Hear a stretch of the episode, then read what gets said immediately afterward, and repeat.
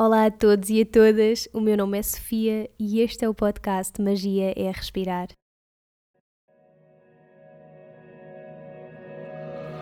O Magia é Respirar é um podcast lunar, sai a cada lua nova, quarto crescente, lua cheia e quarto minguante, e a intenção acima de tudo é conectar e poder partilhar contigo histórias, truques, dicas, experiências e inspiração para que possas mergulhar nesse mundo que existe dentro de ti e reconheças a magia de que és feito.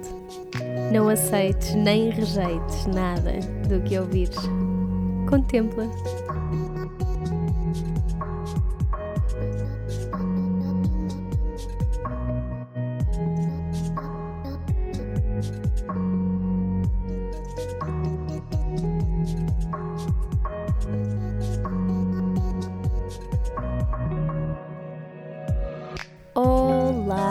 Sejam muito bem-vindos e bem-vindas ao episódio 48 do Magia é Respirar.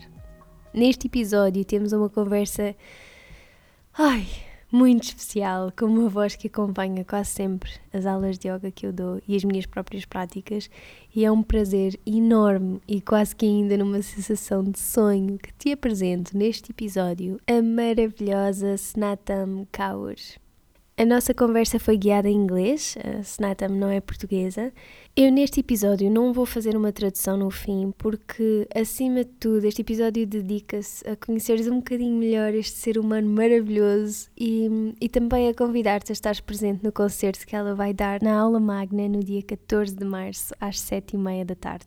Mesmo não compreendas nada de inglês, se fores apaixonado ou apaixonada pelos sons sagrados, por mantras e por vozes de anjo, eu aconselho-te mesmo a que não percas este evento. Eu vou deixar os links para as bilheteiras na descrição aqui do episódio.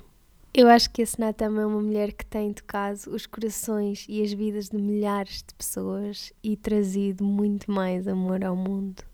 Enquanto professora de Kundalini Yoga, a Snatam tem facilitado uma série de workshops, retiros, cursos intensivos e eventos, muitos deles acompanhada pela sua família. Enquanto cantora devocional e artista, compartilha o poder dos mantras Sikh sagrados. Ela já lançou uma série de álbuns que fazem perder a conta, e o seu último álbum, que é o Beloved, foi nomeado para o Grammy Melhor Álbum New Age em 2018. Para além de um imenso talento musical, a pureza e a beleza da sua voz é um reflexo de uma vida de devoção espiritual e um serviço incansável para a humanidade. Como já referi, e só para não te esqueceres, no dia 14 de março, às 19h30, portanto 7h30 da tarde, a Snatam estará em Lisboa, na Aula Magna, para um concerto único e tenho a certeza que tão especial quanto ela. Eu espero ver-te por lá e, sem mais demoras, vamos lá ao episódio. Now for the non-Portuguese speakers, hello! If you don't know me, my name is Sofia and be very welcome to the podcast Magia é Respirar. This is a Portuguese podcast and that means the magic is to breathe. The episodes are mainly in Portuguese and once in a while I feel the call to bring some of the amazing humans that inspire me so that this podcast can be a place of true inspiration for those that listen, and that means that sometimes I will bring people that don't speak Portuguese. But they do speak English, and I couldn't do it in any other language because that's all I speak. Anyway, in today's episode we have a very special conversation with the amazing Snatam Kaur. Snatam is a woman that has touched millions of hearts and brought the sweetness and tranquility of her voice to those that want to listen. And also, I think she has brought so much more love and kindness to this world. As a Kundalini Yoga teacher, she has been leading a series of workshops, retreats, immersions, events, and a lot of them next to her family. As a devotional singer and artist, she shares the power of sacred mantras. Her last album, Beloved, was a Grammy nominated in 2018 in the category of New Age albums. Apart from her tremendous musical talent, the pure and lightness of her voice is a reflex of a life devoted to spirituality and selfless service for humanity. Snatam will start her music tour on the 14th of March here in Lisbon in Aula Magna at 7:30 p.m. So, If you're around, make sure you get your ticket. If you're not in Lisbon, just make sure you check her website to see where the tour will take her next, and maybe you can find her in your city. I'm gonna leave in the episode notes all the details, contacts, and information that you might need to either get your ticket or check future dates. I truly hope you enjoyed this episode, and without any further ado, let's just get into it with the amazing Snatam Kaur. Okay, how are you? I'm good. As you may know, I live in New Hampshire, and so we're having a nice cold day today. Really? How are you feeling? I feel good. Yeah, I feel good. Just moving into the new year and some renewed energy. So, yeah. Thank you. How about you? I'm good as well. Thank you.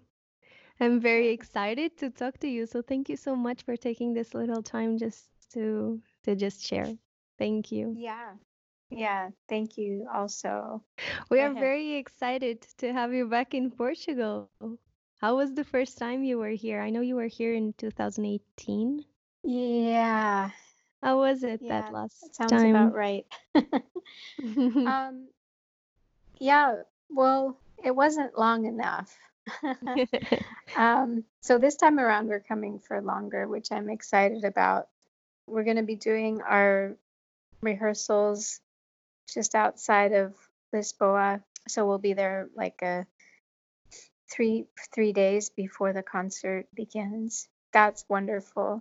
You know, it's a beautiful country, and the moments that I got to connect with people in the concert and just chanting, it felt like, and this is, I'm not like particularly perceptive or anything, just kind of telling you my experience. My experience was just kind of fresh energy, heart-centered energy, and joy. I felt a lot of that from the people that came to our concert and sang with us. Yeah. And then, you know, walking around, we got a little bit of a chance to do that. That was just because we were staying right in town. So that was really beautiful, and to be by the ocean. But it wasn't long enough. So this time around you'll have the chance. Yeah, that's so good. I'm sure you're going to be nicely guided here in Portugal. You will enjoy for sure. Yeah. I have so many things that I could ask you, but you have so much knowledge in so many things that I would love to explore. But how did your journey through music started? Just first, let's go from there. How did this all start? Okay. Well, my journey with music started really when I was born.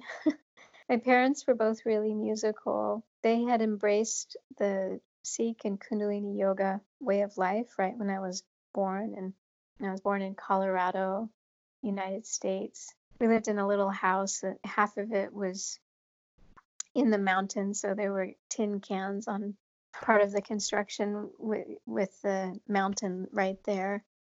And it's kind of a hippie lifestyle in some ways. My mother played piano, and my father played flute.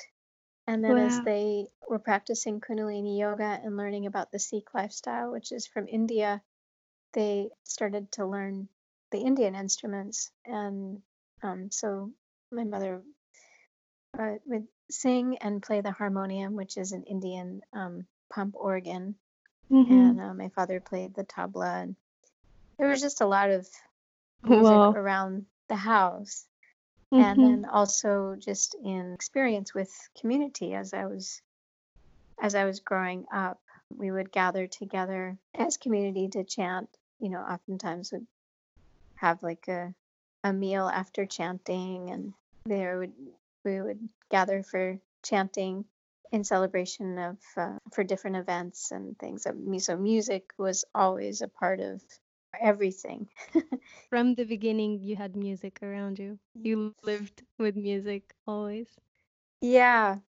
Yeah. Wow. My mom said that I would often sing and especially make up stories with song, which is really fun because I watched my daughter do the same thing as a mother. So she would make up all sorts of songs and stories. So yeah, it's just like a form of, it became a really early form of expression for me where I could use my imagination. And then also, you know, as I became a teenager, then I would go to the chants when I kind of needed a pick-me-up or was having a hard time with something in my life or school, or, you know, I learned that I could go to the family meditation room and I could sit down with my guitar or harmonium, whatever it was, and chant until I felt better. And sometimes that would be, you know, 5 minutes.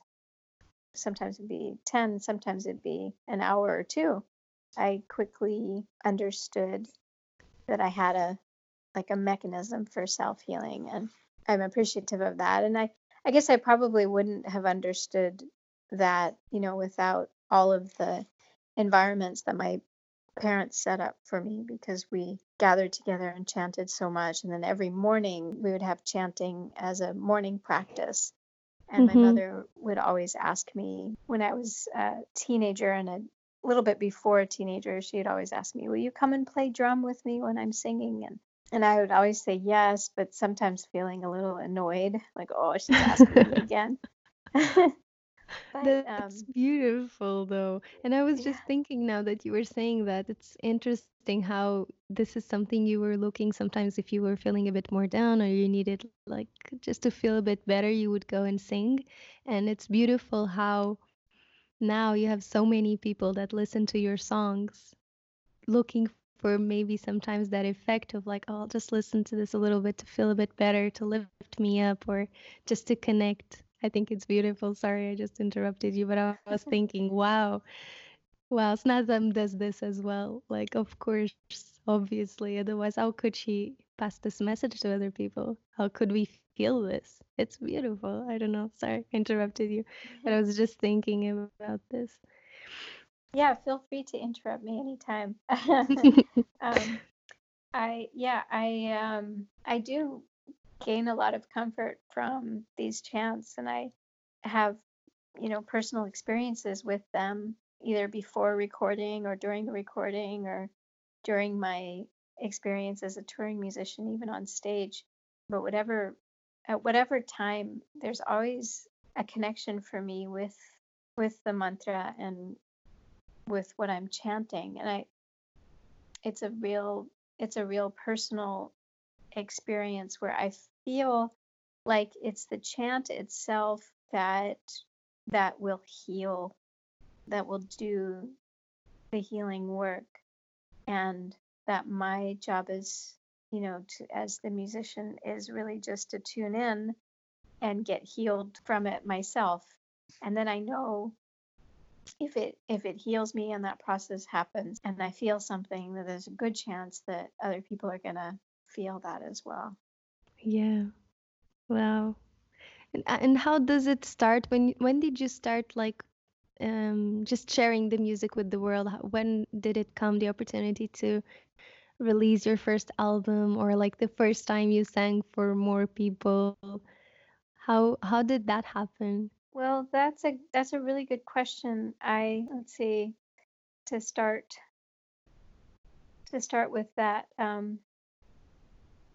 you know, I grew up in a spiritual community where there was lots of music, and we would have gatherings, as we still do today. In Europe, it's the European Yoga Festival in France that happens every summer. And here in the United States, we gather in New Mexico in the summer and Florida in the winter at these solstice gatherings, and the summer and winter solstice gatherings.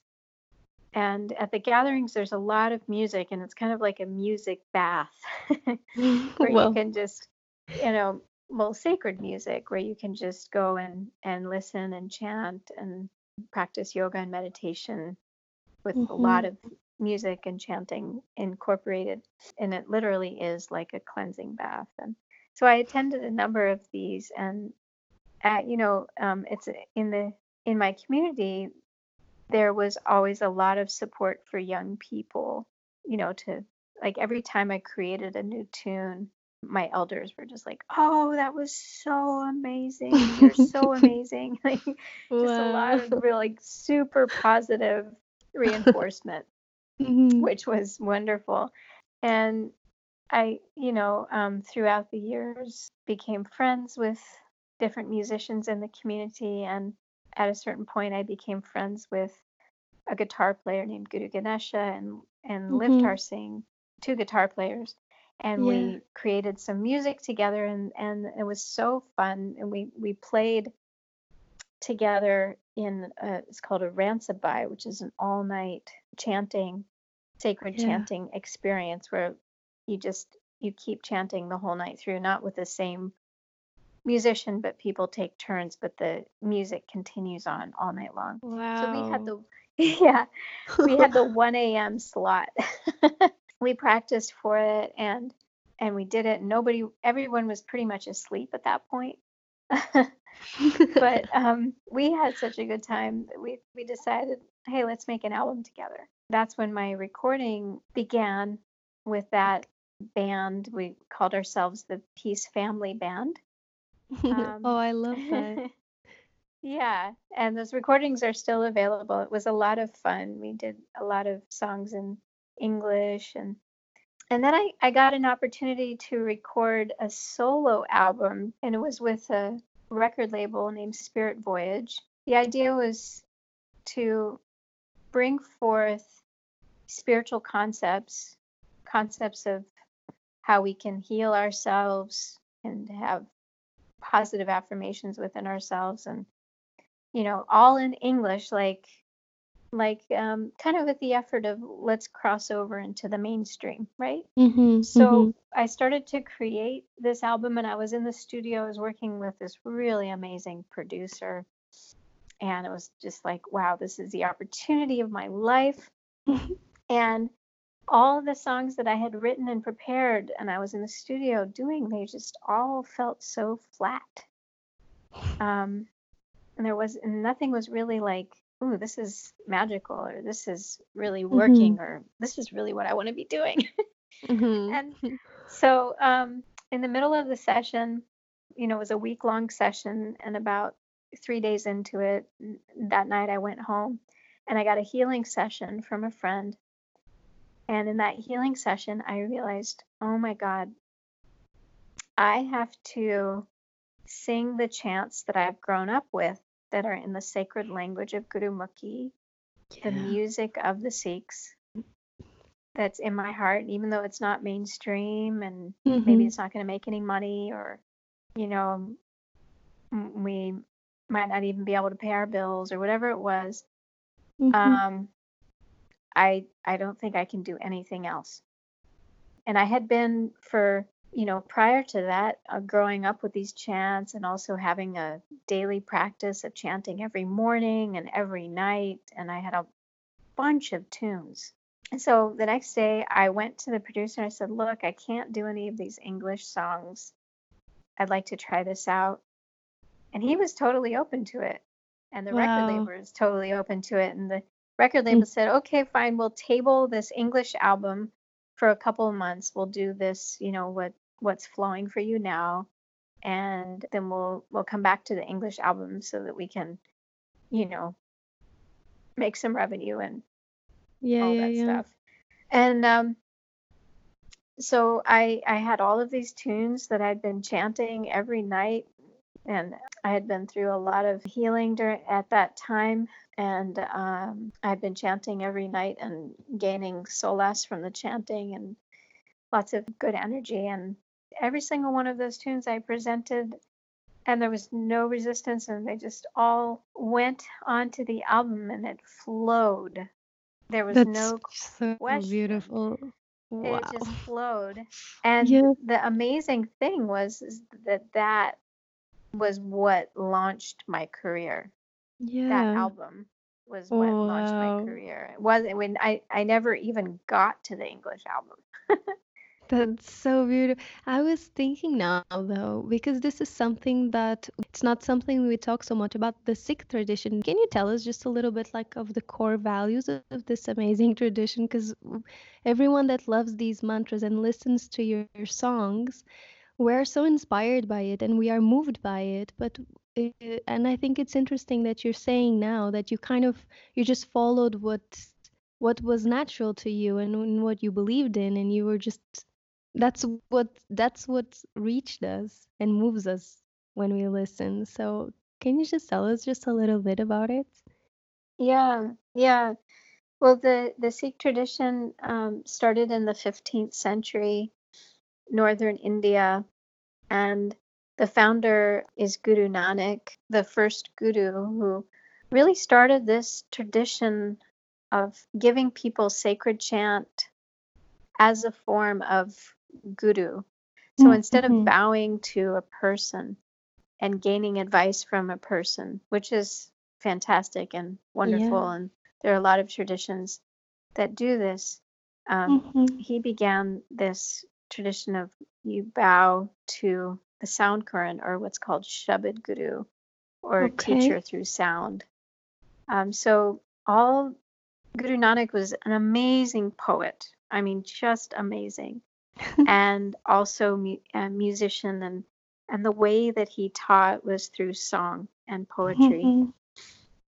And he traveled all over India, even in parts of China and Persia and Tibet, and all on foot. You can still see his sandals. They were kept. And wow. People, he would stay in a place sometimes just for a few days, but people would learn these poems because they were so catchy.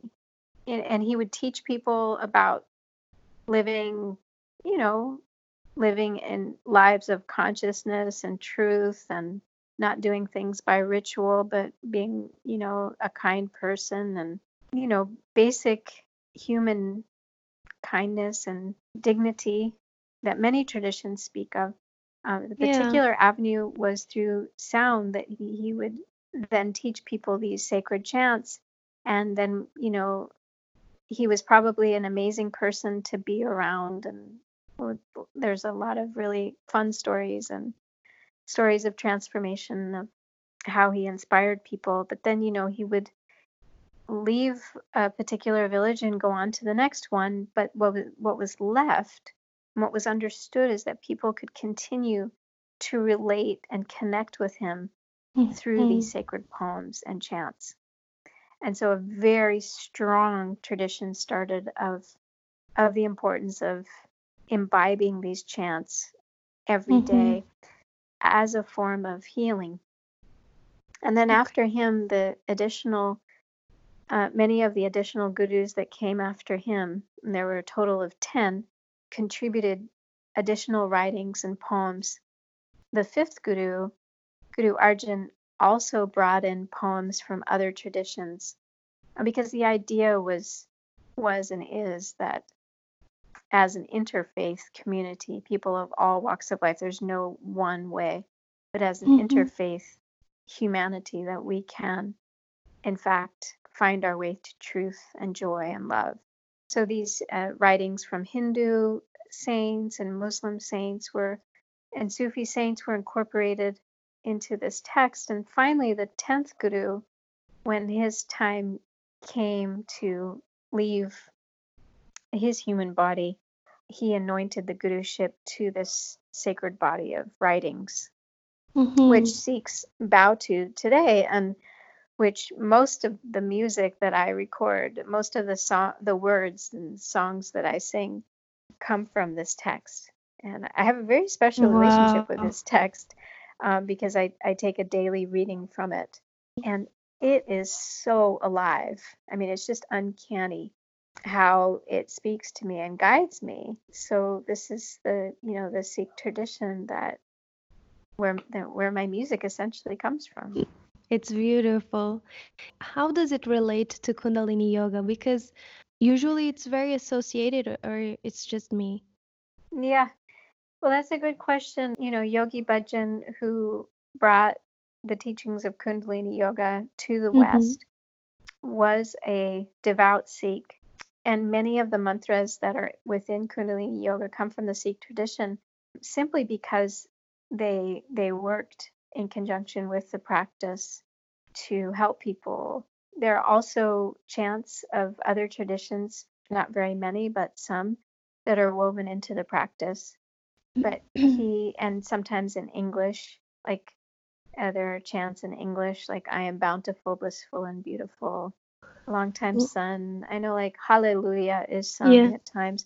So the way that I like to look at it is that Yogi Bhajan, who channeled these teachings, really reached into his experience to find the best of the best and what could really work to help transform consciousness. And so many of the chants come from the Sikh tradition. However, he made it very clear that he wasn't teaching to just Sikhs. Mm-hmm. He wanted this yoga to be available to people of all walks of life. Mm-hmm. You know, he would often start teaching Kundalini Yoga concepts to the stewardess on the airplane or the cab driver, because he just felt so passionate, you know, the cab driver that was taking him to, you know, where he was going to teach his class or whatever it was, the doctor in the hospital, he felt so passionate about these teachings that they could help heal the hearts and minds of people of this world, no matter what their tradition is. So, yeah, what's happening now is that there are Sikhs practicing Kundalini Yoga, there are Jewish people practicing Kundalini Yoga, there's Christian people practicing Kundalini Yoga, and some of these people are taking the practice of Kundalini Yoga into their communities, into their religious communities. Many people are taking the practice of Kundalini Yoga into their school systems, into, you know, public school systems, and into juvenile hall, into the jail systems where prisoners are learning this technology. So it's gotten way past any kind of, this belongs to a, you know, particular religion. Of course. Yeah. Because also you're more than an amazing singer and artist, you're also a Kundalini Yoga teacher. Now, when you come to Europe, you're gonna have a few workshops actually in Kundalini Yoga, right? Yeah. To me, I practice Kundalini Yoga every day. I feel like it's a really powerful combination to practice Kundalini Yoga and chant. Much of Kundalini Yoga actually incorporates chanting. It's a very natural flow and fit for me.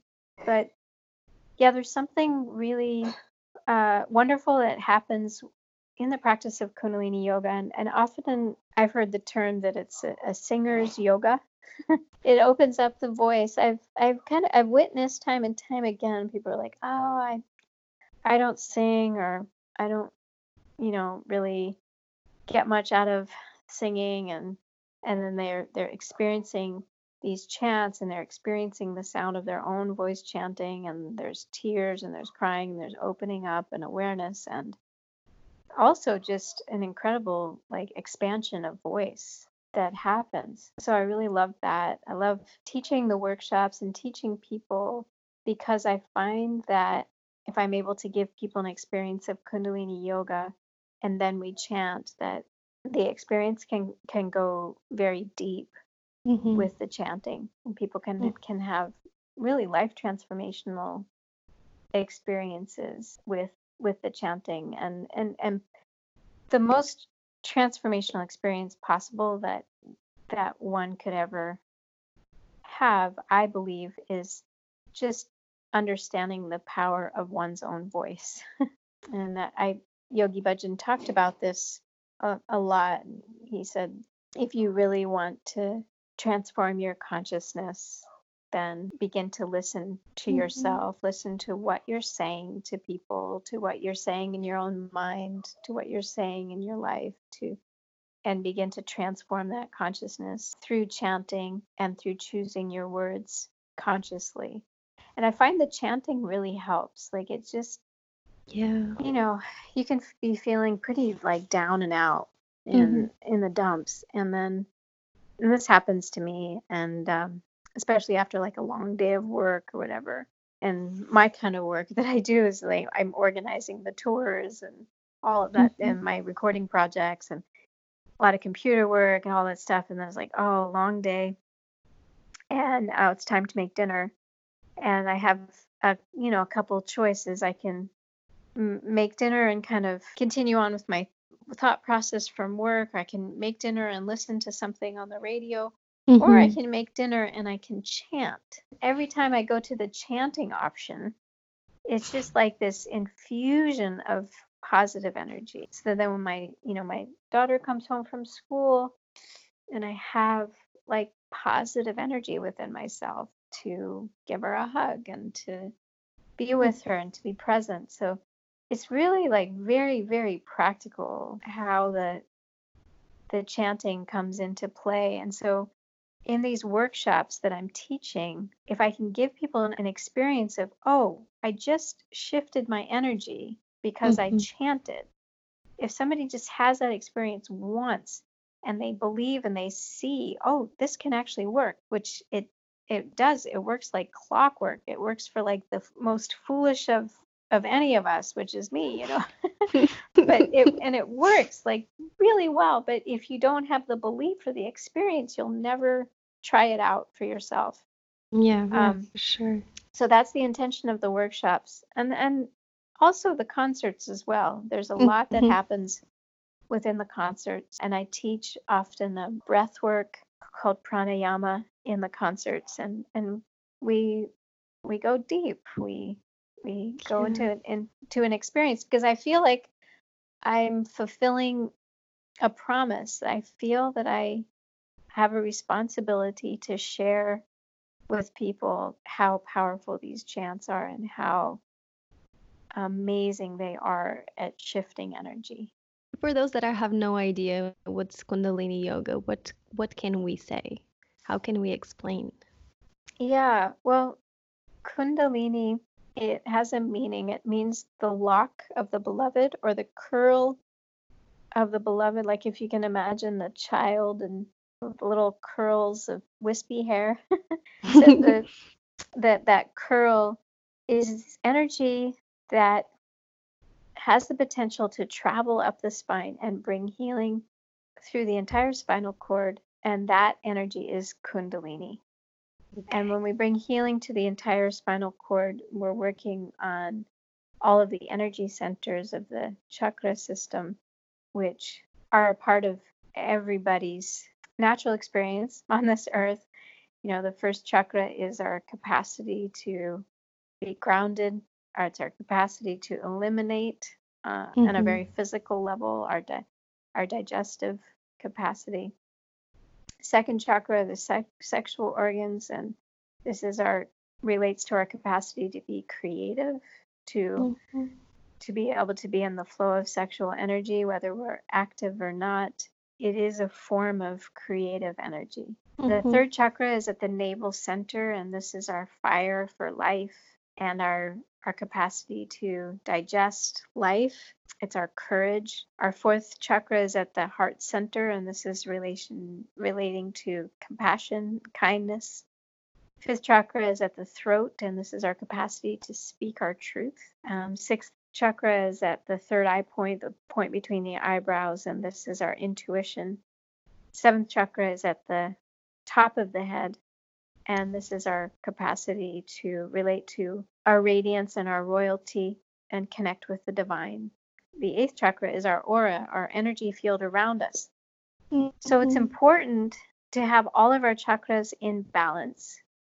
And Kundalini Yoga is very powerful and effective yoga to align all of our chakras, to nourish them, to keep ourselves healthy on a physical level, but also emotional, psychic.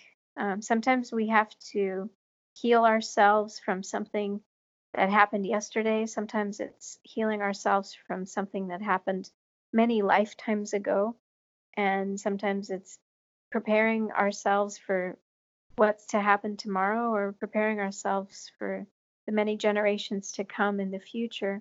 And Kundalini Yoga works on all of these realms to bring healing and to bring us into that reality that light that we're seeking is actually the light within us, the soul light.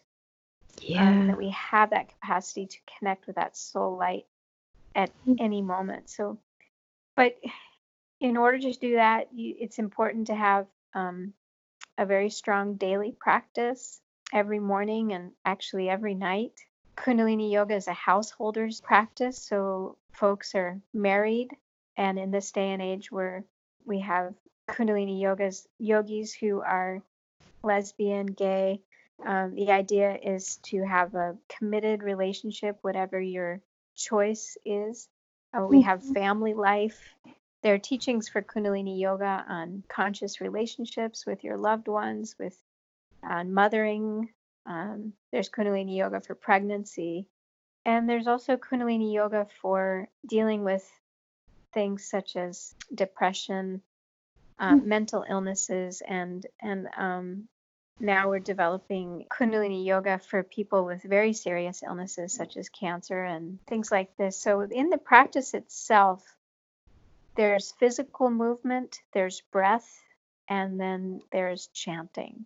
So there's no levels of beginner, intermediate, advanced per se. Mm-hmm. Yeah. Although you can continue on with your practice and deepen yourself. Technically, a beginner can step into an advanced class and have an experience, and the very advanced practitioner or longtime practitioner can walk into a beginner class and have an experience, if that makes sense. Mm-hmm. Yes. Yeah. So it's a very, very crystalline kind of teaching in that way, in that there's something for everyone at every stage of the game, so to speak. Mm-hmm. Yeah. It's a beautiful practice. Yeah. I don't teach Kundalini Yoga, but sometimes I practice, and it's an amazing practice. I love it, in a matter of like how you feel inside. But there's one question that a lot of people ask about Kundalini Yoga teachers. Like, it's why do you wear white?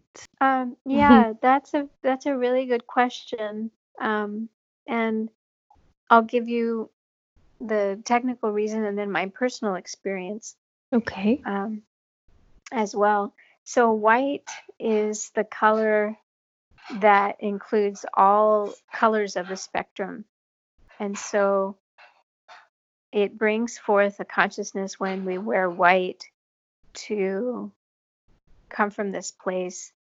The intention is to come from this place of universal acceptance of life as it is and of all of the colors. I find for myself when I wear white, and I've come to wear white pretty much at every concert, that it feels uplifting.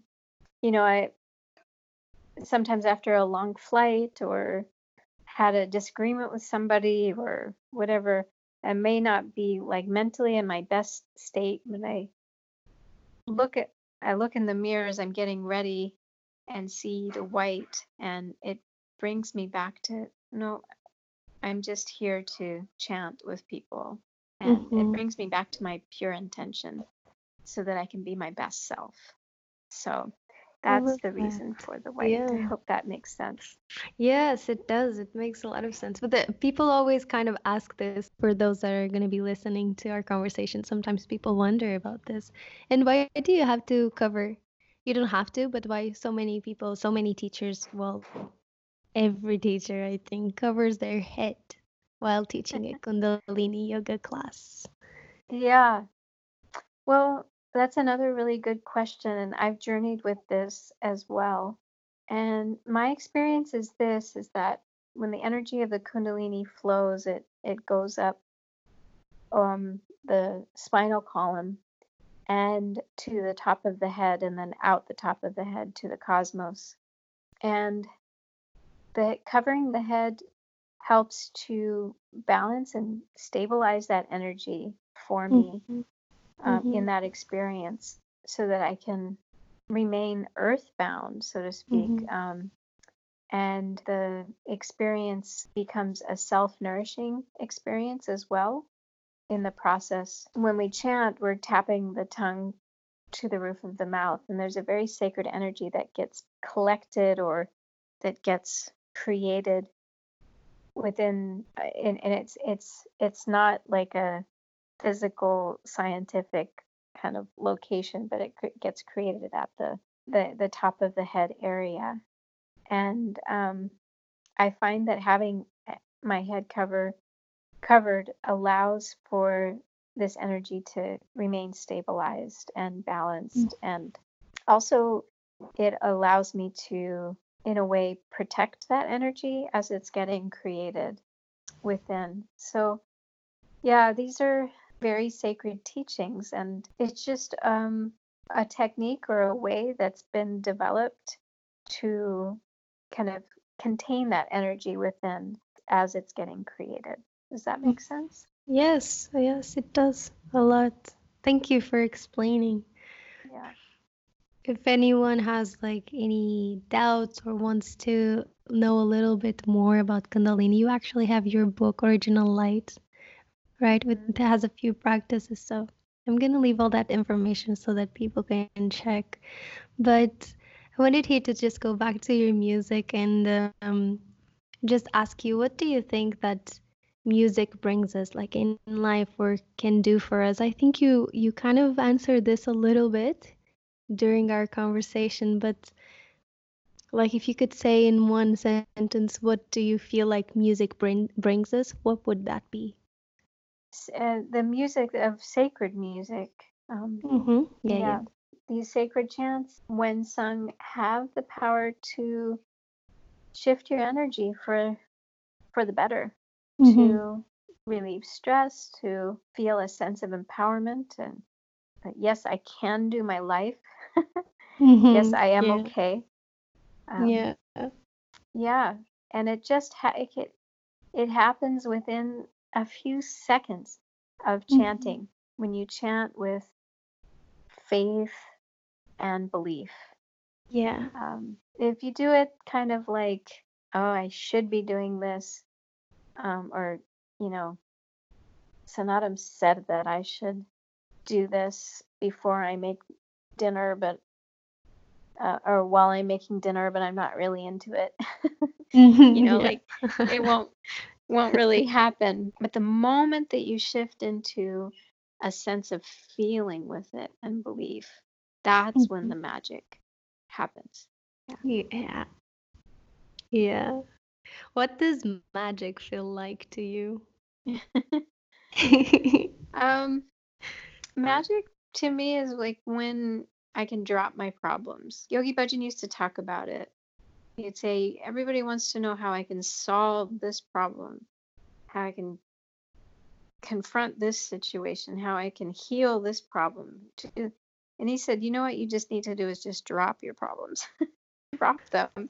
So I feel like the to me, magic is when, I think there's a huge misconception that we have to be perfect, and especially for people on a spiritual path who are striving for spirituality and people who are teaching, you know, spirituality and all of that. There's this huge misconception that we have to be perfect, and it's just not possible. You know, as human beings, we make mistakes, we say stupid things, we for sure. You know, and we have issues. And I think one of the most liberating things that actually my husband helped me to see was, and so what? Does that mean you're going to live an unhappy life? And it's been really quite refreshing just to like, okay. I made a mistake there. I made a mistake there, but you know, here I am now. And it really becomes a question of, how do you want to spend your time?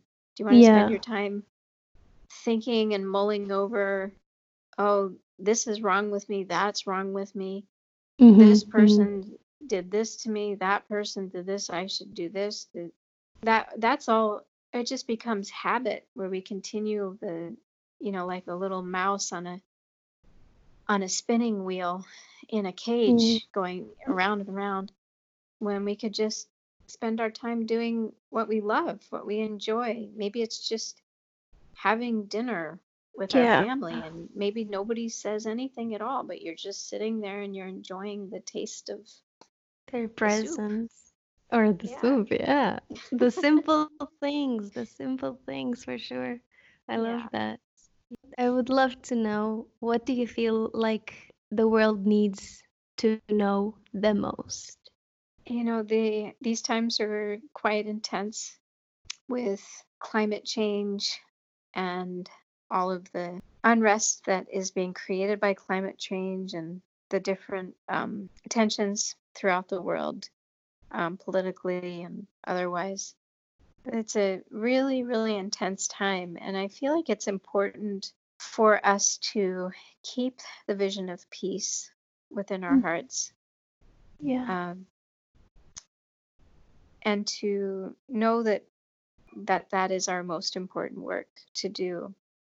And I feel and believe that we will make it through this time.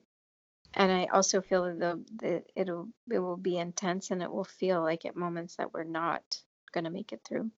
But that we can continue to hold this vision of peace within our hearts. And that mantra, sacred chant, is a powerful tool to do that, and right now the mantra that I'm sharing with everyone to chant is Sat Narayan Waheguru Hari Narayan Satnam. And Sat is the energy of truth, Narayan, energy of purity, Waheguru, the mantra to cleanse, Hari, the seed of the divine, Narayan, the energy of purity, Hari Narayan Satnam. Gets that energy of purity gets planted deep within, so that Satnam, our truth, can become our identity, and we can connect, knowing that our soul's light is in alignment with the divine plan, that this was all meant to be, and that we are meant to be on this planet at this time, and that we have the light within to maintain our peace and to take the steps forward to consciousness. And I feel like it's important, you know, that we get together and we chant as communities. We chant individually, and I'll give you a link to this mantra, and I invite people to begin to incorporate this mantra into their daily lives and to chant together. In addition, I feel like the energy of the mantra will help us to live more consciously on the planet, that we can take steps in our own lives to reduce and maybe even totally get rid of plastic consumption. And to transform our lives out of being dependent on non-renewable energy and move towards renewable energy like wind and solar. And I think also getting back in touch with nature and organic farming and food, that all of these things will help us to transform ourselves. And I'm finding that if I ask the mantra, if I chant, and I believe in this mantra, Sat Narayan Waheguru Hari Narayan Satnam, that it can bring and give us all the skills, all the tools, all the inspiration that we need. So I chant it and I ask, I say, please help me. Help me figure out how to reduce my plastic. Help me to figure out how to become more responsible, how to serve, how to give. And I think everybody has a role. I'm talking about renewable energy. And there's also, you know, hunger on the planet. There's mental illness, depression. Everybody has a role.